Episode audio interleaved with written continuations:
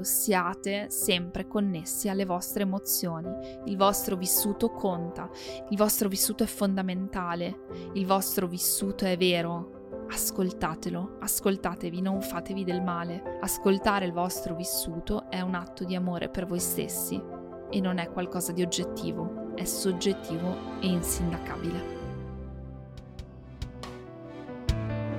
Ciao, sono Alice e se oggi sei qui non è un caso significa che è arrivato il momento per te di iniziare a vivere una vita straordinaria. In ogni episodio rispondo alle domande più comuni di crescita personale e ti accompagno nel tuo percorso verso la migliore versione di te, un giorno alla volta.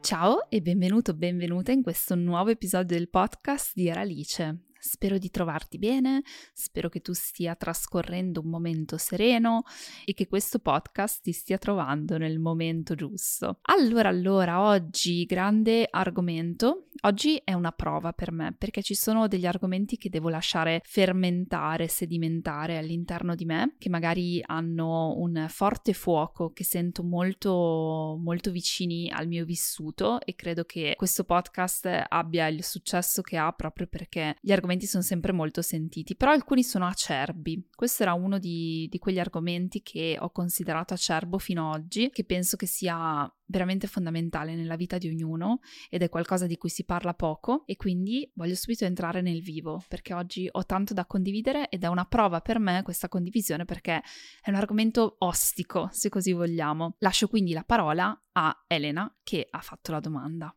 Dice, ehm, volevo porti una domanda, mi chiamo Elena, eh, la mia questione principale è una questione lavorativa in cui mi trovo in difficoltà in questo momento a collaborare con una collega.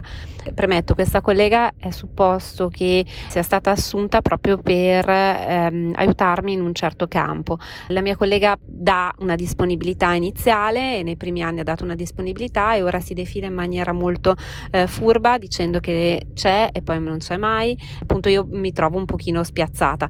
Questo mi ha permesso di darmi eh, una sicurezza maggiore eh, perché piano piano mi sono andata in autonomia completamente, però mi dispiace molto perché pensavo di avere una persona amica sul lavoro che in realtà non lo è, eh, forse mi sono aspettata troppo da lei. Insomma, intanto tanti complimenti per il tuo podcast, è stupendo e a presto. Grazie Elena per la tua domanda perché apre un mondo. Tu hai parlato di un caso specifico specifico, tu hai parlato di una collega in particolare che all'inizio si comportava in un modo e poi sembra che giorno dopo giorno, diciamo, sia cambiata, si sia tirata indietro, ma soprattutto la tua domanda secondo me è estremamente significativa, e cioè sono io che ho aspettative troppo alte? Sono io che sbaglio? Sono io che voglio troppo forse dalla mia collega, dalla vita, da questa relazione di presunta amicizia. Ecco, partiamo proprio da qui. Oggi cercherò di darti una risposta, Elena, e di darla a tutti voi che magari vi chiedete: ma sono io che sbaglio in situazioni che vi danno fastidio, che vi provocano una ferita, che vi fanno stare male quotidianamente? Può essere la collega, può essere la relazione di coppia, può essere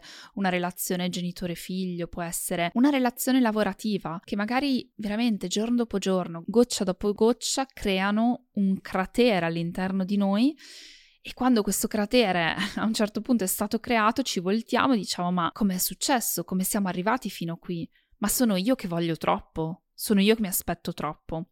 Ecco, proviamo a esaminare quello che succede, perché questa è un'insidia, una trappola, quella del sentirsi in colpa per aspettarsi qualcosa che non arriva è una trappola che può essere veramente molto insidiosa, può essere una trappola che ci porta a dubitare di noi, ci porta a ridurre la nostra autostima, ma in generale e ancora peggio ci porta a ridurre enormemente la qualità della nostra vita. Ci troviamo poi in situazioni che ci chiediamo come ho fatto a trovarmi fino a qui. Quindi importantissimo prenderne consapevolezza e oggi cercheremo proprio di fare questo durante la puntata. Parto proprio dalla introduzione a questo macro argomento, cioè l'introduzione alle aspettative. Dov'è il confine tra un'aspettativa irrealistica e troppo alta e un'aspettativa invece dovuta? Ecco, quello che penso io è che il confine lo determini ognuno di noi cioè non ci sia un confine oggettivo e su questo ci torneremo diversi momenti, ma per ora eh, prendiamolo proprio come ipotesi, non c'è un confine oggettivo tra aspettativa troppo alta e aspettativa normale, concessa, che possiamo avere all'interno di una relazione o eh, su qualcosa che eh, riguarda appunto noi stessi. Perché è soggettiva?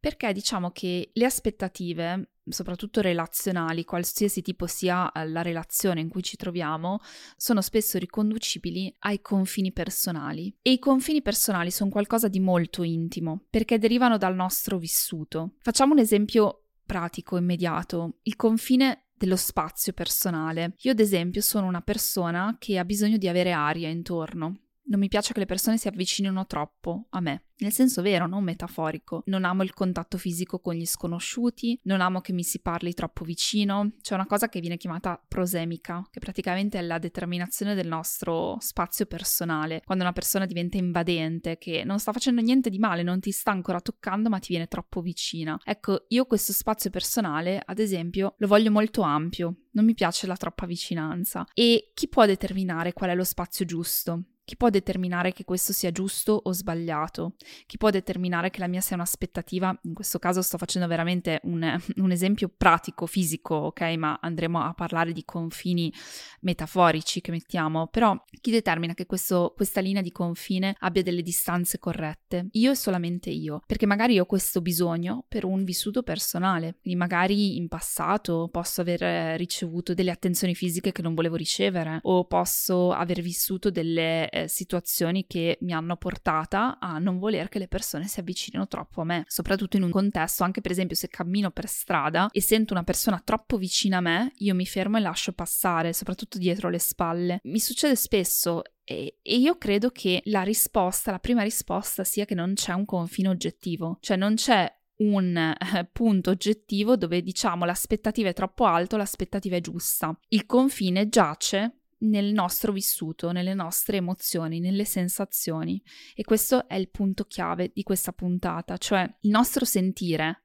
Sentire che qualcosa è scorretto, è ingiusto, è sbagliato, ci fa male, ci ferisce, è abbastanza per determinare un confine e questo confine nessuno, e ripeto nessuno, potrà dirti che è ingiusto, che è sbagliato, che è troppo, che è un'aspettativa irrealistica. Nessuno potrà farlo perché se il tuo vissuto è di sentirti ferita e di sentirti che c'è qualcosa di enormemente sbagliato, ecco il tuo vissuto prevale, questa è la cosa più importante e così iniziamo a creare dei confini personali da rispettare che sono simbolo, o meglio, sono un atto di amore per noi stessi, perché significa che quando noi li rispettiamo e li facciamo rispettare, ovviamente stiamo uh, dando amore a noi stessi, perché per una persona che amiamo, se ci dicesse questa cosa mi fa sentire a disagio, noi ovviamente difenderemmo questo confine, quindi perché non dobbiamo farlo per noi stessi? Voglio partire, Elena, da una storia personale che mi sento ed è da questo che è nato il mio vissuto, una storia abbastanza difficile per me da raccontare perché è abbastanza recente, però abbastanza lontana anche da poterne parlare. Io di solito quando racconto e condivido ho diciamo già elaborato, non lo faccio mai all'interno di una situazione che mi crea disagio perché spesso non ho neanche le risposte, quindi faccio io una mia analisi e poi porto il mio vissuto che può essere utile a tanti. Il mio vissuto è un vissuto uh, lavorativo, di una relazione lavorativa e questo mi ha fatto veramente ragionare tanto su questa idea dei, degli standard e delle aspettative sulle relazioni. Non ho fatto mistero negli ultimi anni di aver avuto diverse esperienze negative con le persone a cui affidavo i miei bambini, in questo caso le tate, e quindi plurale sì, ne abbiamo avuta più di una e purtroppo è stato molto difficile veramente trovare una situazione a regime dove stavamo tutti bene. Ora non parlo ovviamente di situazioni drammatiche, quindi è chiaro che non ho avuto persone abusive, persone che hanno fatto del male ai miei figli, persone, cioè non ho avuto quelle situazioni, quindi voglio subito minimizzare il fatto che abbiamo avuto diverse figure che negli anni si sono susseguite per una serie di motivazioni e non ci siamo sentiti per anni di aver trovato la persona giusta. Noi la nostra situazione è che non abbiamo i nonni a disposizione per darci un aiuto con, con i bambini avendo due lavori sicuramente di responsabilità, abbiamo necessità di avere una persona fissa, una persona che possa esserci, anche se i nostri bambini vanno a scuola, abbiamo bisogno a volte quando siamo via per lavoro, quando c'è una serata lavorativa che si protrae, tra l'altro io e Michael lavoriamo insieme e quindi eh, non è che il papà magari va a fare il viaggio di lavoro e rimane la mamma o la mamma va a fare il viaggio di lavoro e rimane il papà. A volte questo può accadere anche nella nostra situazione, però diciamo che abbiamo bisogno di una persona di fiducia. Questo lo sapevamo prima di avere figli e quindi è stata una scelta immediata. All'inizio pensavamo veramente che sarebbe stato facile trovare una persona da inserire nel nostro contesto famiglia e così non è stato. Ad oggi, posso dire oggi, marzo del 2023, abbiamo trovato la persona giusta, per questo che riesco a parlarne, perché diciamo che anche questo passaggio dove oggi vedo quello che è possibile con una persona giusta, una persona, un buon fit in casa tua, mi ha fatto rivalutare tutto tutto il mio percorso e la sofferenza che ho patito negli ultimi anni con la figura Tata. In particolare parlo di una persona che è stata, diciamo, la penultima nel nostro nucleo familiare, che all'inizio sembrava andare assolutamente bene, nel senso che chiaramente quando una persona entra magari in un nuovo lavoro, in generale, a prescindere che sia il lavoro di Tata, però entra in un nuovo lavoro, magari entra con una motivazione di un certo tipo e ehm, dà il meglio di sé. All'inizio non c'erano particolari problemi, diciamo che in generale era una persona abbastanza well-rounded, quindi sì, sapeva stare con i bambini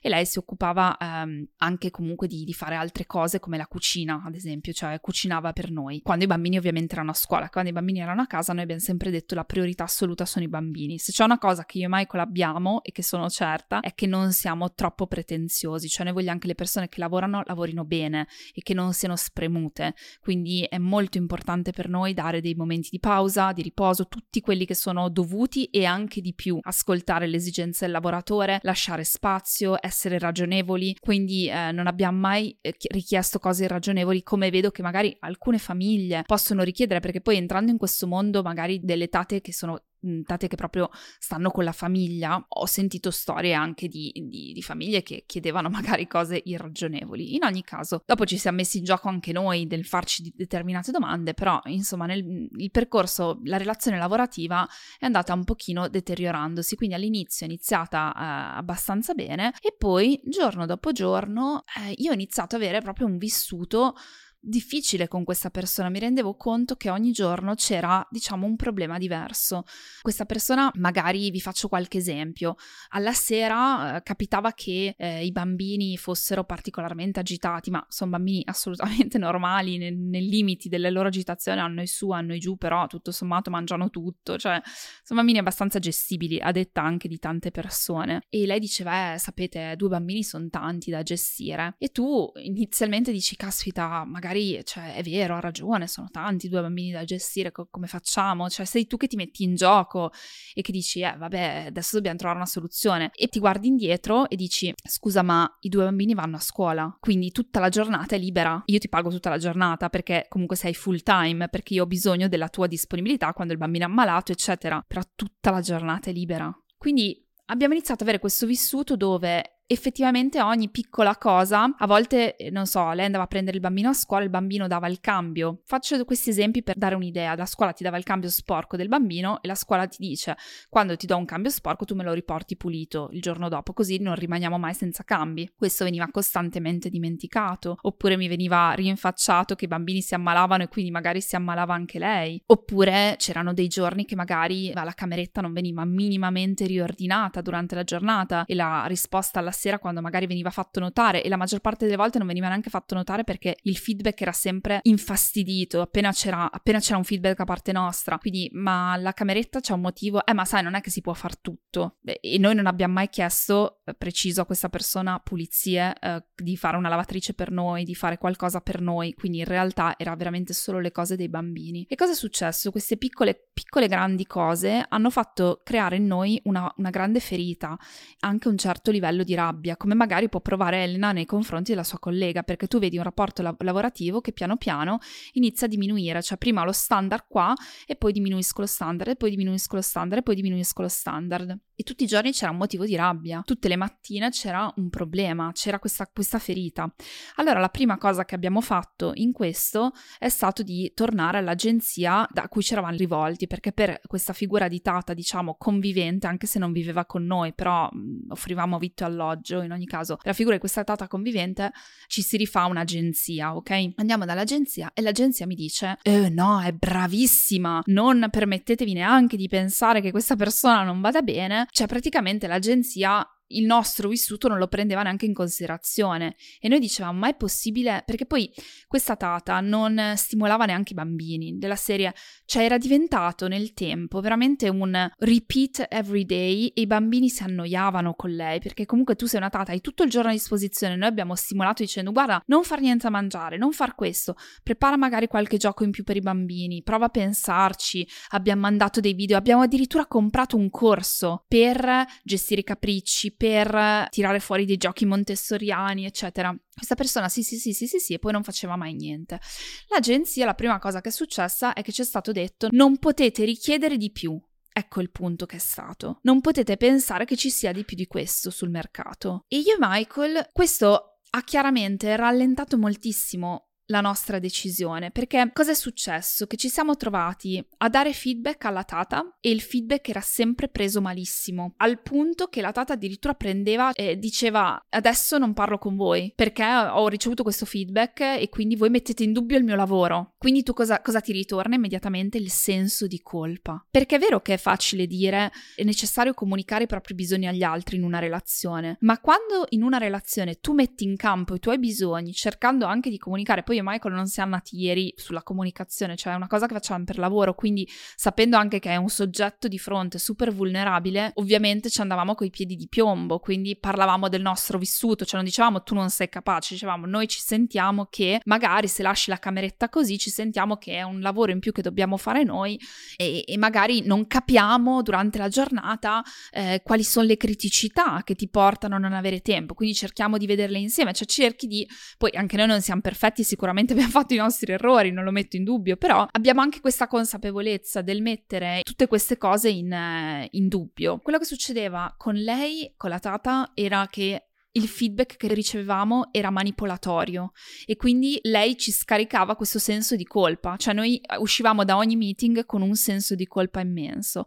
L'agenzia ci diceva non potete trovar di meglio e a noi però cresceva questo vissuto di ferita, cioè io sono arrivata a fine dell'anno scorso dicendo io una vita così non la voglio vivere. Non nego di aver pensato di lasciare il lavoro, di mollare tutto. Cioè, voi immaginatevi, molli tutto. Ho fatto un progetto personale, ho scritto un libro, ho tirato su due aziende, così ho detto io mollo tutto perché mi ero praticamente convinta che i miei standard erano troppo alti e che non erano giusti. Quindi ho detto: se i miei standard sono troppo alti non sono giusti, questa persona è pagata una follia, cioè non ve lo voglio neanche dire quanto è pagata, non ve lo voglio neanche dire pagata una follia, trattata benissimo. Poi c'è praticamente manipolazione, si erano invertiti i ruoli, quindi lei diceva le ferie vanno concordate, peraltro tra un datore di lavoro e una tata solo tot settimane di ferie vanno concordate, le altre le può decidere il datore di lavoro. Non solo non le concordavamo, ma lei le decideva e ce le imponeva. Cioè lei diceva io vado via, ma in che senso tu vai via? Eh, è così, eh, faccio questo, cioè io ho deciso che vado via fino al tot eh, e, e voi vi arrangiate.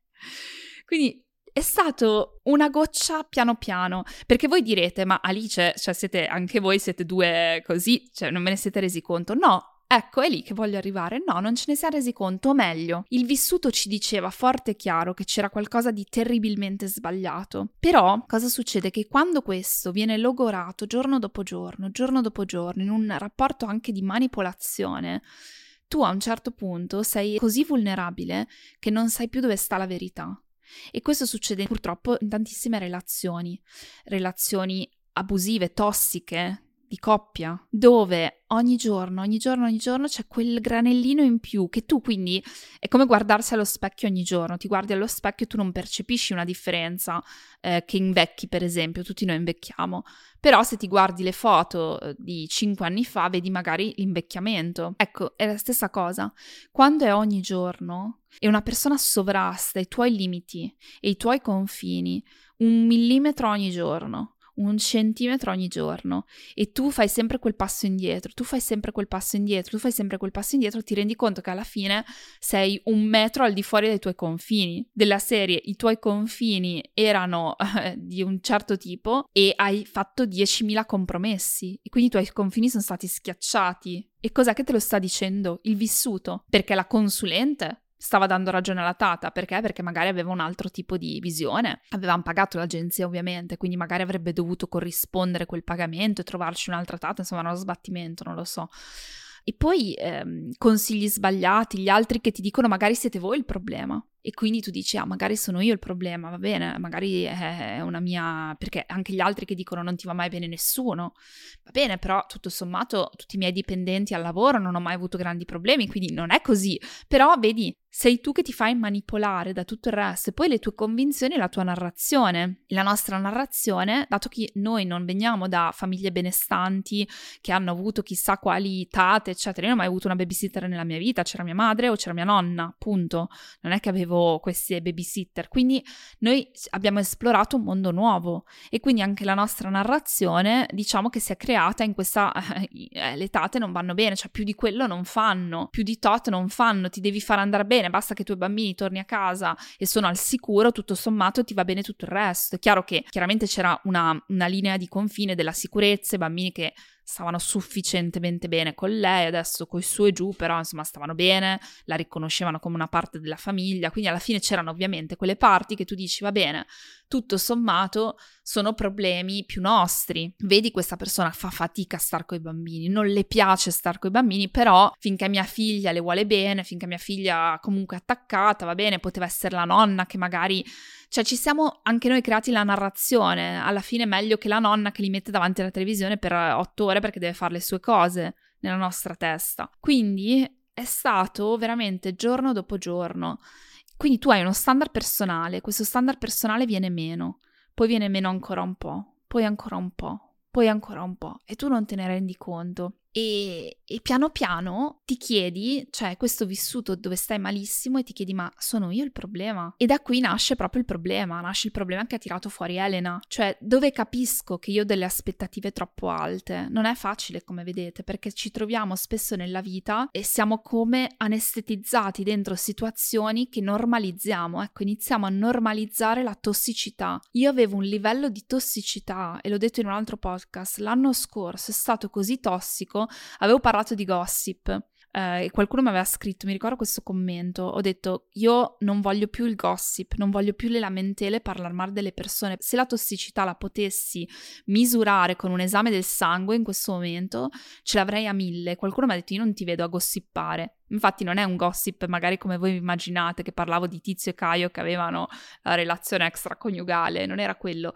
Il gossip diciamo che era che stavamo male con questa persona in casa, lo dovevamo tirar fuori, quindi io e Michael non riuscivamo a non parlarne. Cioè, ci lamentavamo in continuazione di lei. Rido perché è ridicolo ora che ci penso. Però doveva uscire fuori da qualche parte. Quindi io e Michael di ma ci credi che ha fatto questo? Ma ha fatto quest'altro? Ma hai notato questo? Però nello stesso tempo eravamo bloccati lì. Cioè, eravamo bloccati nella situazione del ma magari siamo noi, perché ce l'hanno fatto credere, perché lo credevamo noi. Quindi è stato strano perché è come se proprio giorno dopo giorno fossimo stati bloccati in questa relazione completamente tossica e sbilanciata e questo può capitare tutti i giorni a tutti noi, come vedete. Perché può capitare? Perché è graduale. Perché quando tu ti guardi indietro dici, caspita, è proprio vero, quella relazione era allucinante, non so come ho fatto a resistere. Eh, come hai fatto? Con le manipolazioni. Per questo avere standard personali è così importante. Dove voglio arrivare?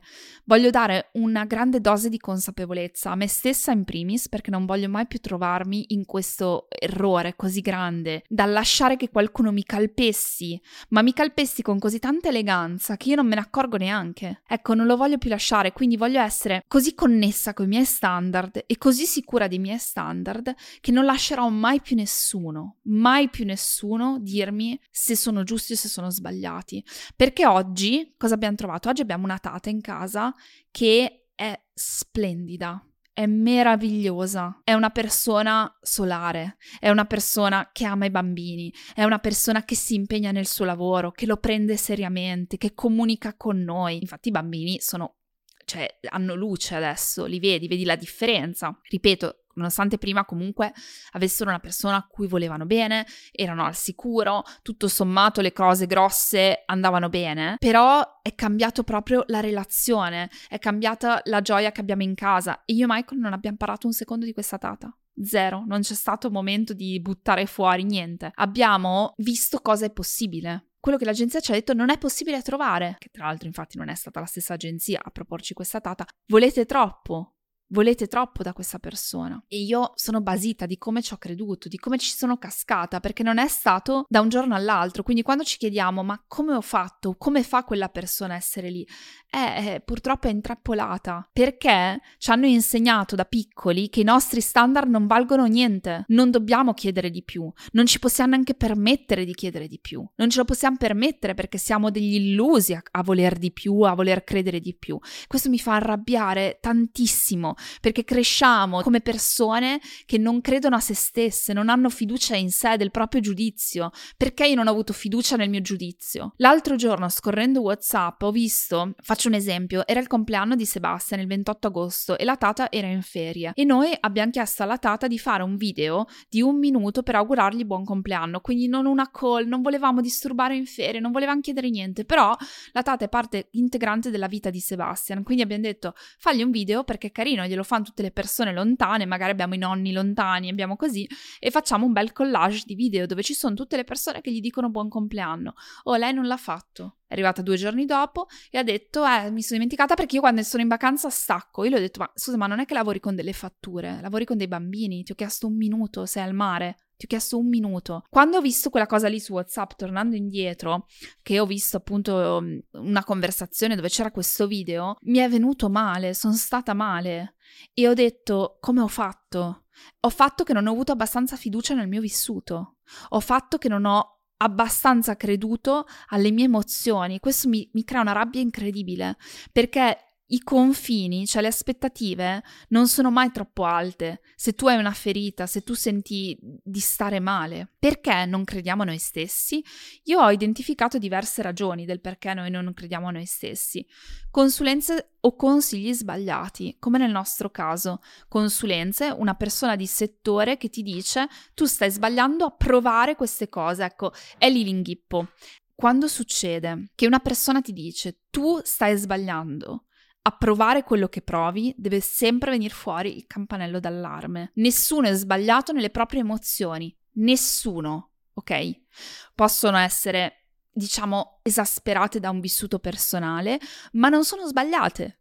Perché se per esempio torno all'esempio iniziale, io non voglio che nessuno si avvicini o una persona che viene troppo vicina a me alle mie spalle mi fa paura e mi dà fastidio se camminiamo troppo vicini e io la lascio passare, magari qualcuno può dire esagerato, ma qual è il metro per cui dici esagerato? Io il mio vissuto lo devo ascoltare, poi magari ci vado a lavorare con la psicologa, però non lo rende giusto che una persona mi cammini vicino, non rende giusto che io mi obblighi a stare davanti a una persona che mi cammina troppo vicino. È qua il punto, ragionateci su questo. Quindi, quando un consulente, una persona ti dice questo è sbagliato, che tu provi questa emozione, lì deve venire fuori il campanello d'allarme, ma anche i consigli, i consigli delle persone più vicine a noi, i nostri genitori, amici. Eh, ma dai, ma cos'è? Ma sei tu? Ma magari sei tu? Ma sei tu sbagliato? Ma sei tu? Ecco, non cadeteci Fidatevi di voi e delle vostre emozioni, le state vivendo voi.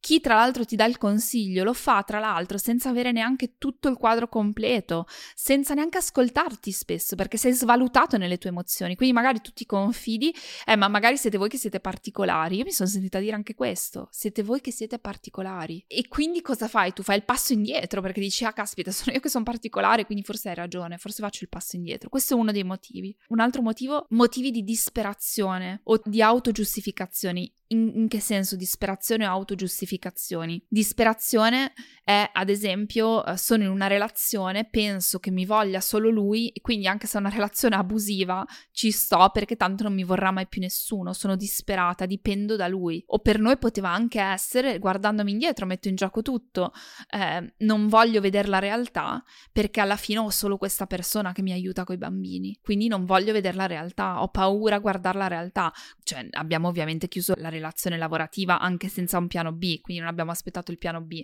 però questo è uno dei motivi per cui ci dà attaccamento in una relazione. Altro motivo sono le nostre convinzioni e la narrazione. Non ci meritiamo quello che vogliamo. Questa è una narrazione comune che deriva dal nostro vissuto, anche un, um, uno stampo, diciamo, cattolico dove il volere di più è comunque visto male, dove tu ti devi accontentare, c'è questa idea di accontentarsi, accontentarsi, ma nelle relazioni, nei propri confini non esiste questa parola di accontentarsi, perché accontentarsi vuol dire a volte farsi del male, è sinonimo di farsi del male, non è sinonimo di sto tutto sommato benino. Quindi se tu hai un vissuto forte di ferita, di rabbia, di tossicità, cosa vuol dire accontentarsi? Quindi tornando a te Elena, diciamo che tu ti meriti eh, di avere il rispetto dalla tua collega che meriti. Cioè non sono aspettative probabilmente troppo alte, molto probabilmente quello che sta succedendo è che ti si sta creando una ferita perché giorno dopo giorno vieni ferita sullo stesso punto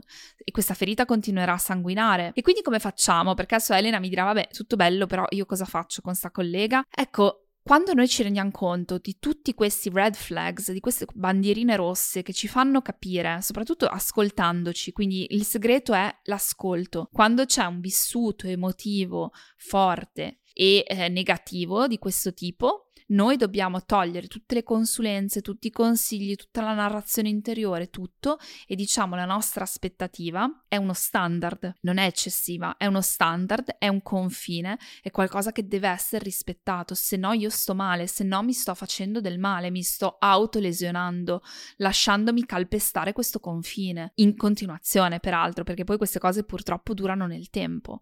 Quindi quello che è importante fare è proteggersi, è prendere delle scelte, è agire.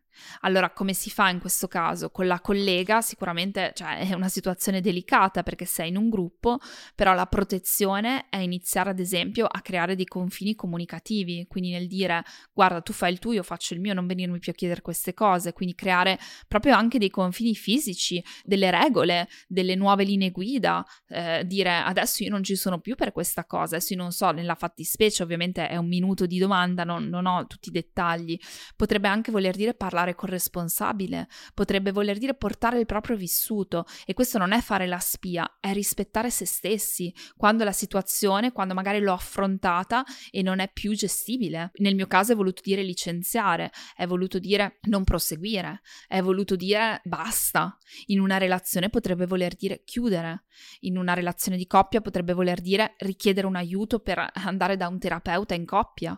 Quindi bisogna proteggersi, quindi crearsi in primis una protezione, in primis mettere in campo tutto quello che c'è possibile per creare un distacco, ok? E poi prendere azione. Quindi in alcuni casi il distacco può proprio voler dire eh, noi nel nostro caso ad esempio siamo riusciti a prendere determinate decisioni dopo lo stacco di una vacanza dove eravamo da soli per i fatti nostri. Quel distacco fisico ci ha aiutato a guardare con prospettiva, quindi in una relazione di coppia potrebbe dire prendersi del tempo per riflettere da soli in un'altra casa, in un altro ambiente. Eh, con la collega potrebbe voler dire prendere proprio un distacco anche di freddezza, dove per un periodo dico guarda io sto vivendo un periodo personale mio, quindi in questo momento sono un po' meno incline alla comunicazione con te, sono un po' meno presente in questa comunicazione, va benissimo. Quindi la prima cosa da fare ti crea un distacco e la seconda cosa, quindi ascolti il tuo vissuto, indaghi le tue ferite e guardi le cose da una prospettiva esterna che aiuta molto perché mi sono sicura che, che, raccontandovi questa cosa voi diciate ma Alice ma ci sei caduta così sì ragazzi ci sono caduta così e ci cadiamo tutti noi perché non abbiamo abbastanza fiducia che le nostre aspettative i nostri standard valgono e sono insindacabili sono insindacabili. Nessuno, nessuno, me lo ripeto, lo ripeto a voi, può dirci quello che è giusto provare o non provare, quello che è giusto volere o non volere. Se io voglio questo in una relazione, lo voglio, punto. Cioè, è, se il mio vissuto, soprattutto del non averlo, è una ferita, chi me lo dice? Poi magari posso dire questo standard è talmente alto per quello che sto cercando ok? Che magari posso andare a indagare perché ho questo standard così alto. Non è il mio caso, non è il caso probabilmente di Elena, però ci sono magari, non so, voglio un uomo perfetto. O è perfetto o niente. Ipotizziamo che lo standard sia la prima cosa che fa di sbagliato, lo lascio.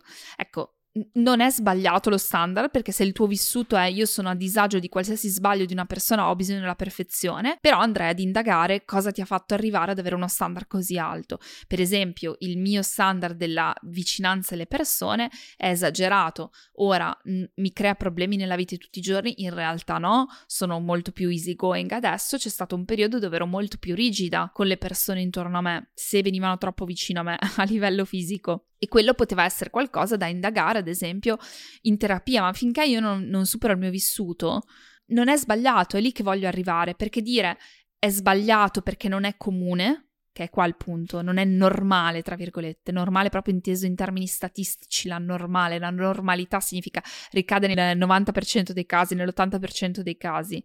Ecco, se non è usuale non significa che sia sbagliato. Avere uno standard alto probabilmente non sarà usuale, ma non significa che sia sbagliato. Posso decidere di abbassare il mio standard, ma lo devo fare forse accompagnato. Se vado a decidere che il mio standard è troppo alto per me, vado a lavorarci in una terapia, in un percorso, in un percorso individuale di coaching col terapeuta, eccetera, e vado a capire come posso limare un pochino il mio standard, ma fino a quel momento l'emozione correlata non è sbagliata. Ecco, questo è il punto importantissimo. Quindi non esistono aspettative aspettative troppo alte in questo senso. Non possono esistere. Esiste il lavoro sui nostri standard e mi raccomando, siate sempre connessi alle vostre emozioni. Il vostro vissuto conta, il vostro vissuto è fondamentale, il vostro vissuto è vero. Ascoltatelo, ascoltatevi, non fatevi del male. Ascoltare il vostro vissuto è un atto di amore per voi stessi e non è qualcosa di oggettivo, è soggettivo e insindacabile. Io spero che questo episodio vi sia piaciuto, spero che vi abbia dato uno stimolo e come dicevo è stata una prova perché è un vissuto che ho tirato fuori anch'io per la prima volta, fatemi sapere cosa ne pensate, se vi siete trovati in una situazione simile e se magari questo vi può aver dato quel granello di consapevolezza per ascoltarvi un pochino di più. Noi ci sentiamo al prossimo episodio. A presto, ciao!